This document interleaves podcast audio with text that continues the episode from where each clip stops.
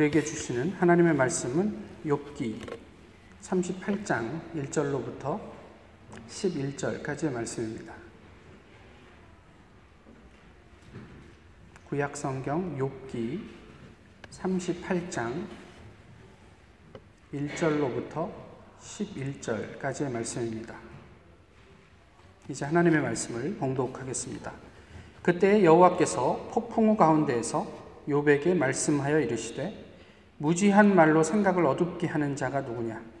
너는 대장부처럼 허리를 묶고 내가 내게 묻는 것을 대답할지니라. 내가 땅에 기초를 놓을 때에 내가 어디 있었느냐?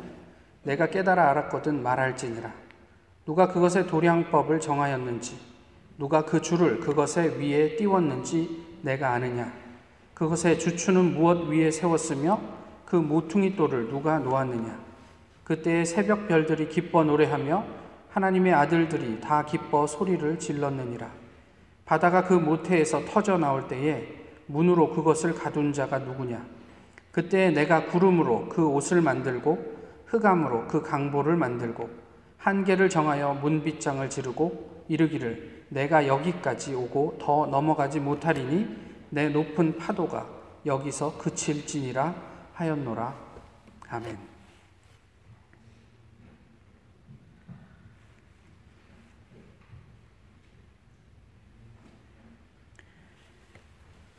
타운에 있으면 가끔 이렇게 듣게 되는 저희 자녀들이 듣게 되는 이야기 중에 아유 내가 너 태어날 때부터 봐왔는데 벌써 이렇게 컸냐 뭐 이런 말입니다. 사실은 어, 그만큼 오래되고 친밀하다는 표현이기도 하지만 듣는 사람 입장에서는 내가 모르는 나를 저분이 알고 있구나 상당히 부담스러운 이야기가 되기도 합니다. 자녀들을 예, 양육하시다 보면 제가 예전에도 말씀을 드렸지만 항상 아이들 사이에 경쟁이 되고 그 경쟁 사이에서 부모는 어, It's not fair 라는 말을 늘 듣게 되곤 합니다. 부모의 행위를 그들의 눈에 보이는 대로 평가하는 이야기이기도 한데요. 그 부모들이 그렇게 본인을 그, 그 다루는 것에 대한 저항도 들어 있습니다.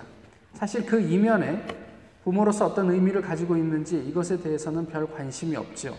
그저 지금 당장 내 마음에 합한지 그렇지 않은지로 부모를 평가하게 되고 또 동생이나 형과의 관계 속에서 나를 이런 식으로 어, 다루는 것은 옳지 않다 이야기를 하곤 합니다.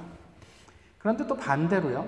그런데 그러면 그렇게 공정하지 않다고 이야기하는 그 아이들은 페어한가? 이건 또 다른 문제이겠죠. 아이들의 문제뿐만은 아니겠죠. 하나님 앞에서 저희도 종종 어, 하나님 it's not fair 이렇게 이야기하곤 합니다. 뭐 실제로 하나님께 그렇게 어, 나의 심정을 토로를 하든지 아니면 속으로만 생각하고 말든지 그거는 뭐 다양하겠지만 아, 그렇지만 종종 우리가 하나님 앞에서 어떤 실망적인 상황을 접하게 될 때 어떻게 저한테 이러실 수 있습니까? 라고 이 생각을 갖게 되곤 하지요. 그럼 동일하게 그렇게 하나님께 unfair한 것을 이야기하는 우리는 fair한가? 또 뭐 이렇게 얘기하면 뭐 우리가 인간인데 어떻게 늘 fair할 수 있겠습니까? 이렇게 이야기하지만 어쨌든 그럼에도 불구하고 저희가 저희 스스로에게 그런 질문을 해봄직합니다. 하나님, 어떻게 이러실 수 있습니까? 이러면서 하나님 보기를 간절히 원했던 사람이 오늘 본문의 주인공이죠. 욥이었습니다. 또다시 욥에게도 그렇게 묻습니다. 그렇게 하나님을 이렇게 하나님을 찾고 하나님의 억울함을 호소하는 그는 페어했던가? 물론 그의 삶이 지난주에도 저희가 나누었던 것처럼 어, 당시에 살던 어떤 사람들보다 하나님 앞에 정결하려고 애를 썼던 것만은 분명합니다. 그럼에도 불구하고 그의 가족과 자녀들을 위한 그의 신실함과 성실함에 대비돼서 정말 그가 삶 속에서는 얼만큼 사람들에게 페어했던가 이거는 또 다른 문제였겠죠. 그랬던 그가 하나님에게 어, 나를 이렇게 다루시면 안 됩니다라고 끊임없이 이야기를 하고 있습니다. 사실 욥기가 42장이나 되는 좀 긴 책이기 때문에 저희가 그것을 다 이해하기가 쉽지가 않아요. 그리고 욥의 새 친구와 또 이게 그 또또한 명의 사람, 이 사람들이 욥과 주고받은 내용들을 저희가 다 그 의미가 무엇이었는지를 다 이렇게 어, 캐치하기가 그렇게 만만한 책은 아니죠. 그런데 분명한 것은 이겁니다. 지난주에 말씀드렸던 대로 욥의 주제는 인과 응보라는 어떤 당시의 철학 속에 신학 속에 그것에서 벗어나는 어, 의로운 사람의 억울한 고난이 있을 수 있는가? 라는 질문에 대해서 욥을 통해 하나님께서는 어떻게 대답을 하고 계시고 욥은 하나님께 어떻게 질문하고 있는지를 다루고 있는 내용입니다. 욥의 세 친구들이 욥을 처음 찾아왔을 때 어, 욥의 모습을 보고 뭘 했는지 혹시 기억하시나요? 따로 말씀을 나누지 않았지만 일주일 동안 욥의 모습을 보고 울었습니다. 그러니까 욥의 모습이 너무 처참하니까 친구들이 욥을 만나자마자 욥을 어떻게 위로할까 이런 생각을 든, 생각이 든 게 아니고 그냥 그 모습 속에 주저앉아 욥과 같이 울었습니다. 적어도 그세 그 명의 친구들은 욥의 아픔을 자기의 아픔처럼 끌어안을 수 있을 만큼 아니 적어도 일주일 동안 그것을 함께 부여잡고 울어줄 수 있을 만큼 친밀한 사람들이었어요. 지금 욥을 욕하러 온 게 아니고 그를 위로하고 어떻게 해서든 도울 수 있는 방법들을 모색해 보려고 왔던 사람들이었던 거죠. 근데 이 친구들이 욥에게 이야기하는 것은 욥의 기대와는 좀 달랐습니다. 아니, 어쩌면 욥의 기대와는 맞는데 거기에 어떤 괴리가 있었던 거죠. 네가 겉으로는 하나님 앞에 신실했지만 그런데 우리가 다 알지 못하는 뭔가 내면의 죄가 있었을 듯하니 그 죄를 회개하자. 이게 그들이 가지고 있던 생각이에요. 하나님은 정직하고 성실하게 사는 사람들에게 절대로 이런 고난과 어떤 그런 그 어려움들을 허락하시지 않는 분이야. 그러니까 회개하자. 욥도 그것을 알고 있어요. 잘 알고 있습니다. 그래서 나도 안다. 그렇지만 내가 지금 처한 상황은 그거에 부합하지 않아. 그러면서 끊임없이 이 친구들과 논쟁을 하게 되죠. 논쟁 가운데 욥은 하나님이 정말 계시다면 내가 그 하나님과 더불어 한번 너희와 같이 나누었던 것처럼 논쟁을 하고 싶다. 이게 욥의 간절한 소망이었어요. 그게 내가 죽기 전에 가능할까? 정말 내가 어떤 답을 가지고 어, 이 어떤 고난 속에서 벗어날 수 있을까? 뭐 이런 이야기들을 계속 했던 거죠. 드디어 욥의 소원이 이루어지는 순간입니다. 하나님이 등장하시죠. 오늘 본문은 폭풍 속에서 하나님께서 말씀하시기 시작했다 이렇게 이야기합니다. 이 폭풍 속에서 말씀하셨다 이런 어, 어, 이야기는 하나님의 중대한 자기 표현을 강조할 때 든, 그, 쓰는 표현이에요. 그러니까 하나님께서 아주 그 자기가 중요하게 말씀하고 싶은 것이 있을 때 이런 표현을 쓰는데 과연 그처럼 중요한 하나님의 자기 표현은 무엇이었을까 싶은 거예요. 오늘 본문을 다 읽지는 않았지만 38장으로부터 시작해서 하나님의 이제 욥을 향한 이제 반문 그러니까 질문을 하시는 거죠. 이런 것들이 이제 드러나고 있습니다. 근데 본문을 살펴보시면 재미있는 것은 무엇이냐면 하나님이 전능자로서 천지를 주재하시고 창조하신 자로서 욥을 짓누르지 않으셨다는 사실이에요.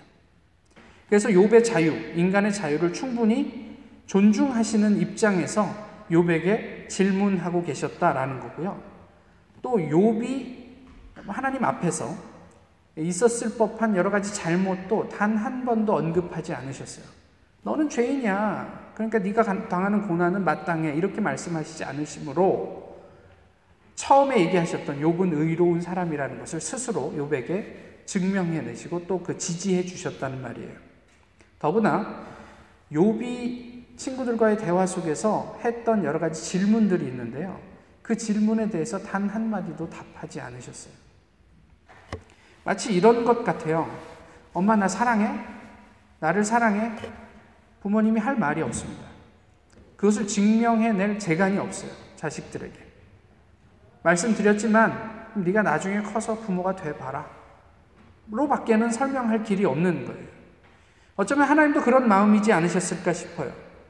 그러나 그렇게 대답하지 않으시면서 하나님은 어떤 방법을 택하시냐면 내가 네가 생각하는 것보다 훨씬 더 자유롭다 이렇게 말씀하세요. 그러니까 하나님 말씀의 요지는 그거예요. 욥의 세 친구와 욥은 어떤 틀에 갇혀 있다고요? 착한 일 하면 복 받고 나쁜 짓 하면 벌 받고. 그런데 내가 너희가 생각하는 것보다 훨씬 자유롭고 큰 존재야 라는 이야기들을 하고 계시는 거죠. 우리를 짓누르고 질문에 답을 하는 대신에 하나님은 자신이 얼마나 위대하신지를 욥에게 말씀해 주고 있습니다. 하나님의 말씀은 그 38절 이후에 어, 두 번에 걸쳐서 나옵니다. 중간에 욥의 이야기가 잠깐 들어가고요. 하나는 하나님의 창조와 관련된 이야기들을 하고 계세요. 내가 처음부터 창조하면서 세상을 이렇게 이렇게 계획하고 있었어라는 이야기들을 하고 계시고요. 그 뒷부분에서는 어떤 이야기를 하냐면 하나님의 정의로운 통치에 대해서 얘기를 하고 있는 거죠. 왜 이런 이야기를 하시냐면 욥은 끊임없이 하나님이 정의롭지 않다라는 얘기를 계속 하고 있었거든요. 내가 지금 당하는 고통, 내가 권선징악 뭐 그런 어떤 것들에 대해서 내가 알지만 내가 당하는 고통은 그 범주에 들어가지 않으니 하나님은 어쩌면 정의롭지 않을 수도 있다라는 어떤 그런 기저에 깔린 질문에 대한 하나님의 입장을 이야기하고 계시는 거죠. 그렇게 크게 두 개로 이제 얘기를 하면서 하나님이 욥을 욥에게 드러나시는데 어, 욥은 자신이 처한 상황에 대해서 말씀드렸던 것처럼 끊임없이 억울함을 호소하죠. 이것이 하나님의 불의였고 그래서 하나님은 욥에게 다시 질문하시며 질문하심으로써 욥이 자신을 돌아보고 하나님을 생각할 수 있는 여지를 두시는 거예요. 하나님의 총체적 계획에 대한 욥의 몰 이해를 어쩌면 하나님이 고발하고 계셨던 것 같아요. 아니 어쩌면 하나님과 끊임없이 같아지려고 하는 사람들. 사실 이게 명시적으로 표현되진 않았지만 하나님은 이런 내가 정해놓은 우리가 정해놓은 틀 안에서 움직이시는 분이야 라는 것은 결국 우리가 하나님 됨을 의미하기도 하거든요. 창세기 시작부터 지금까지 사람들은 끊임없이 하나님이 되려고 애를 써왔습니다. 하나님 되려고 하는 그 자리에 하나님께서는 내가 하나님이야 라는 것들을 보여주시면서 우리가 얼마나 유한한 존재인지에 대한 어떤 엄중한 물음을 오늘 본문을 비롯해서 시작해서 묻고 계시는 거죠. 욕과 친구들은 하나님의 활동은 예측 가능해야 한다고 주장했습니다. 욥도 그렇게 주장하고 있었습니다. 하나님의 반문은 이러한 인간적 시각을 배격합니다. 인간은 인간 자신의 관점으로 하나님을 판단하려는 사람들을 향해서 우리가 얼마나 유한한지를 좀 약간 비아냥거리듯이 되묻고 계시기도 해요. 21절에 보시면 내가 그 한 옛날에 태어나 오래오래 살았으므로 그래서 모르는 것이 없단 말이지. 이렇게 말씀하고 있어요. 아, 좀 다른 번역으로 읽어드렸지만 네가 참 오래 살았구나. 그래서 세상의 모든 이치를 다 깨닫고 있지. 이렇게 이야기를 하고 계시는 거죠. 모르는 것이 없을 만큼 오래 살았어.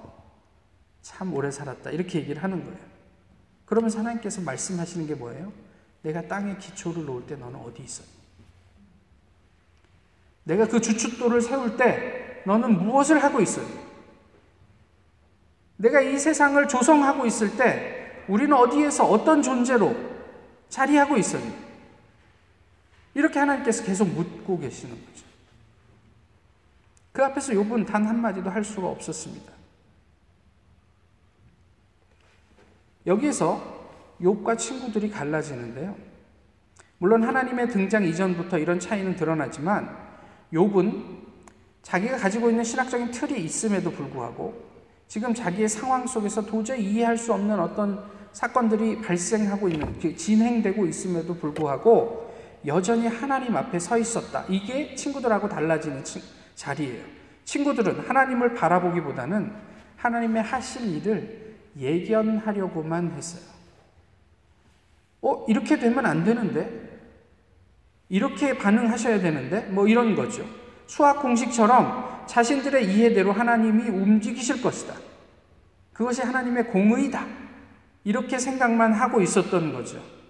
그래서 끝까지 요백에 뭐라고 얘기하냐면 회개해라. 네가 깨닫지 못한 죄가 있다. 그렇게 요구했고 이를 거절하는 요백에 교만하고 불경스럽다고 소리를 높이고 욕을 해댔습니다. 성경이라 그 욕을 다 드러내지는 못하지만 사실 성경을 읽다 보면 그 욕과 친구들 사이에 정서적으로 굉장히 고조되는 모습들을 저희가 좀 발견할 수 있어요. 그럼 서로 아주 치열하게 어, 굉장히 열띠게 서로의 자신의 입장들을 토론하고 있는 내용을 보고 있는 거죠. 나도 아는데 이 상황이 나도 이해가 안 돼. 그래서 너희하고 얘기하고 싶은 게 아니라 나는 하나님하고 얘기하고 싶어. 이런 얘기를 했던 거죠. 이러한 논쟁을 통해 욥은 조금 더 하나님에게 접근하고요. 그리고 어, 주변을 더 좀 폭넓게 인식하는 시각이 생겼다. 이렇게 지난주에도 말씀을 드렸습니다.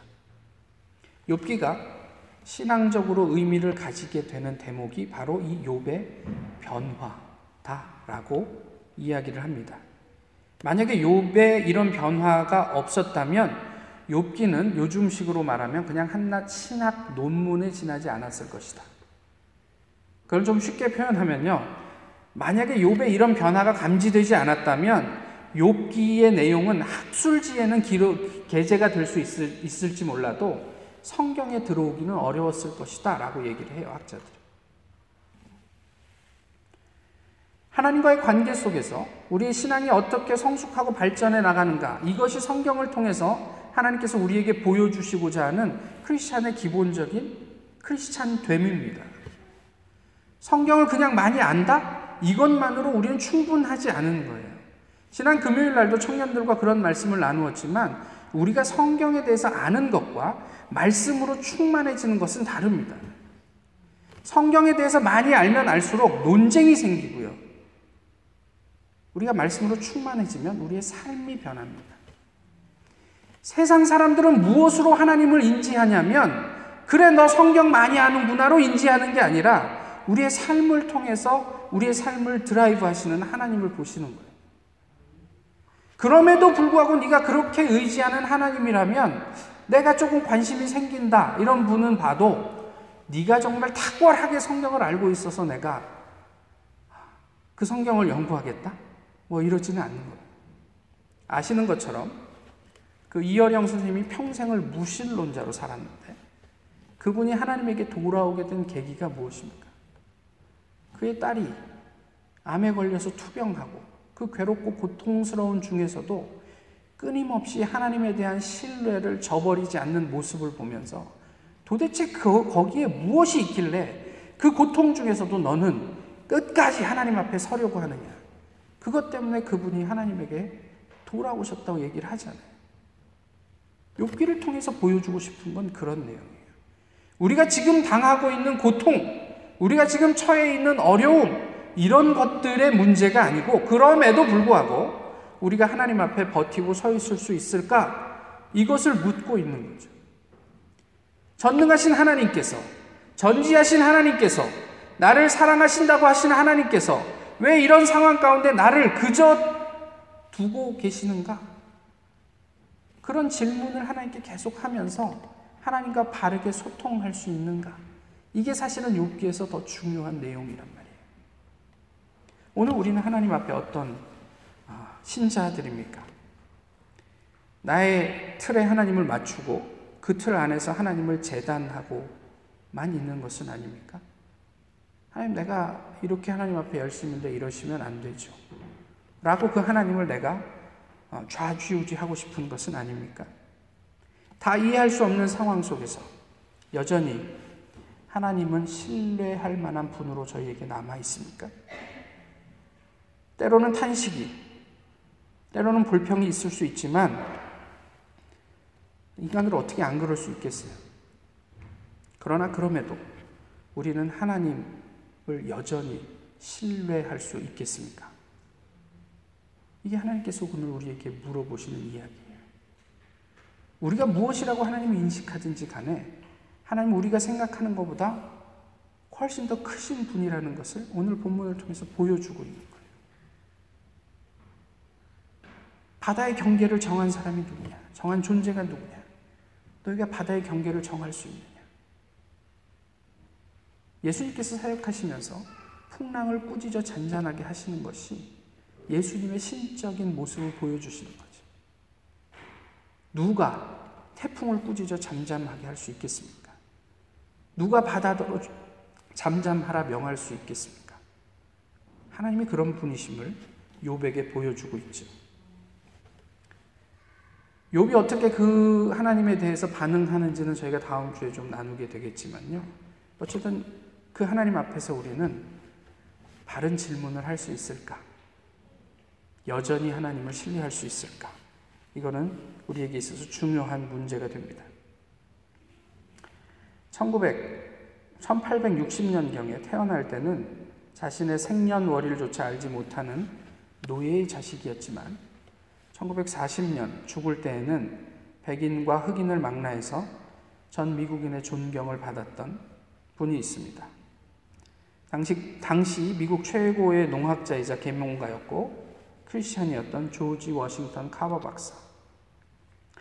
아, 우는 그렇게 얘기하시더라고요. 마틴 루터 킹 목사님은 아, 생전에 그를 싫어한 백인들이 적지 않았습니다. 그래서 이제 암살을 당하기도 했던 거죠. 그런데 조지 워싱턴 카버 박사는 흑백을 뛰어넘어서 모든 미국인으로부터 사랑을 받았던 흑인이었다. 이렇게 평가를 받고 있죠.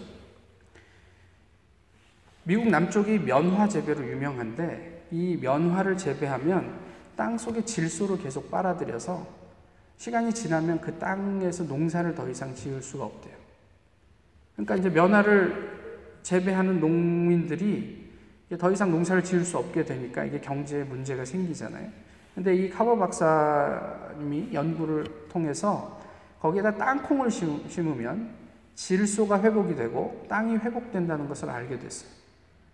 그래서 그렇게 질소가 없는 땅에서도 땅콩이 잘 된다는 걸 알게 되고 사람들이 그렇게 이야기를 했고 땅콩 재배를 어, 모든 사람들이 땅콩을 심게 됐죠. 근데 문제는 땅콩이 풍년이 들었는데 그것 때문에 땅콩 값이 하락을 해가지고 어, 사람들이 더 어려워지게 되었던 거죠. 사실 자기의 말을 듣고 땅콩을 심었던 사람들, 그 사람들 무슨 죄예요? 근데 어쨌든 본인 입장에서는 그렇게 처참하게 무너져가는 사람들을 보면서 마음이 편할 수 없었겠죠. 자기의 어떤 전, 어, 전, 전기인 땅콩 박사라는 책에서 그때 당시 심경을 이렇게 기록하고 있습니다.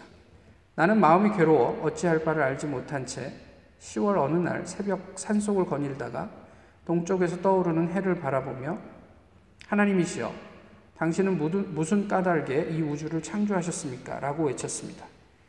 하나님께서는 내 작은 소견으로 너무 큰 것을 알려 하지 말고 내게 적합한 것을 물어보아라 라고 말씀하셨습니다. 그래서 다시 물었습니다. 대체 사람을 무엇에 쓰시려고 세상에 두셨는지 알고 싶습니다. 하나님께서 말씀하셨습니다. 너는 아직도 내가 감당하지 못할 것을 묻고 있구나. 그런 쓸데없는 것은 차치하고 내 마음의 진정으로 원하는 것을 말해 보아라. 그 순간 나는 너무나도 엄숙해졌습니다. 한참 시간이 흐른 뒤 내가 마지막으로 물었습니다. 하나님께서는 무슨 까닭에 땅콩을 심게 하셨습니까? 그러자 하나님께서 말씀하셨습니다. 이제 됐다. 너는 땅콩을 한 줌 들고 실험실로 들어가 연구를 계속하라. 산에서 내려온 카버 박사는 그 길로 땅콩을 한 줌 들고 실험실로 들어갔습니다. 그리고 밤낮으로 연구를 계속한 결과 땅콩 버터, 땅콩 구두약, 땅콩 크림, 땅콩 식용유 등 무려 105종류의 식용품과 200종류의 실용품을 고안해내었습니다.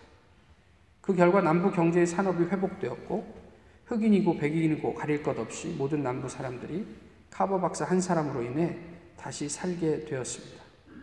그러나 카버 박사는 단 한 푼의 로열티도 받지 않았습니다. 자신의 연구, 연구 결과를 필요로 하는 자들에게 그저 나누어 주었습니다.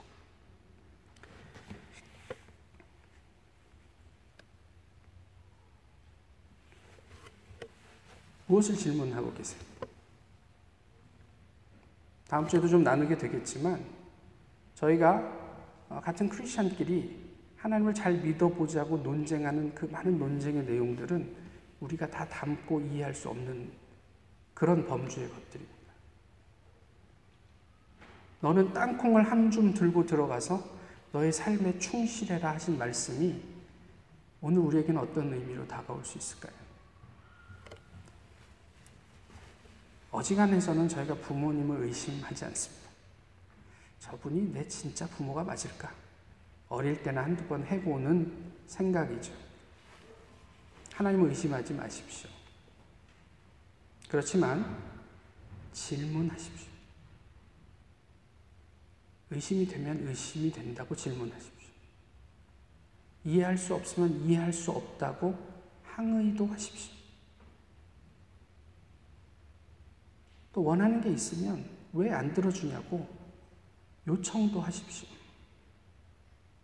하나님 앞에서. 하나님을 신학으로, 나의 생각으로 규정하려고 하지 마시고, 하나님이 우리에게 다시 말씀하실 때까지 답답하지만, 괴롭지만 그 앞에 서 있을 수 있겠는가? 그것을 욥기는 우리에게 묻고 있습니다. 그럴 수 있다면 하나님께서 말씀하시고 스스로 하나님 되심을 드러내실 것입니다. 하나님께서 스스로 하나님 되심을 드러내실 때 우리가 가졌던 많은 질문들, 우리가 경험하고 있던 이 고통들이 그 하나님 앞에서 어떻게 이해되고 소화되는지 욥기의 마지막 부분은 그것을 우리에게 말씀해 주고 있습니다. 내가 땅에 기초를 놓을 때 너는 어디에 있었느냐? 내가 이 온 세상을 주관하고 다스릴 때 너는 무엇을 하였느냐? 오늘 우리에게 하나님께서 물으신다면 그 하나님 앞에서 우리는 무엇이라 답할 수 있, 겠습니까 기도하겠습니다. 귀하신 주님, 오늘도 변함없이 저희를 사랑해 주시고 함께 모여 주님을 예배하게 하시니 감사합니다. 우주보다 크신 하나님을 믿는다고 하면서 하나님을 저희 가슴 속에 가두어 두려고 하는 저희의 모든 노력들이 주님 앞에서 허사가 되게 하시고 저희의 날마다의 삶 속에서 정말 하나님께서 보여주시는 만큼 주님을 만나고 바로 고백할 수 있는 저희가 되도록 인도해 주시옵소서. 예수 그리스도의 이름으로 기도하옵나이다.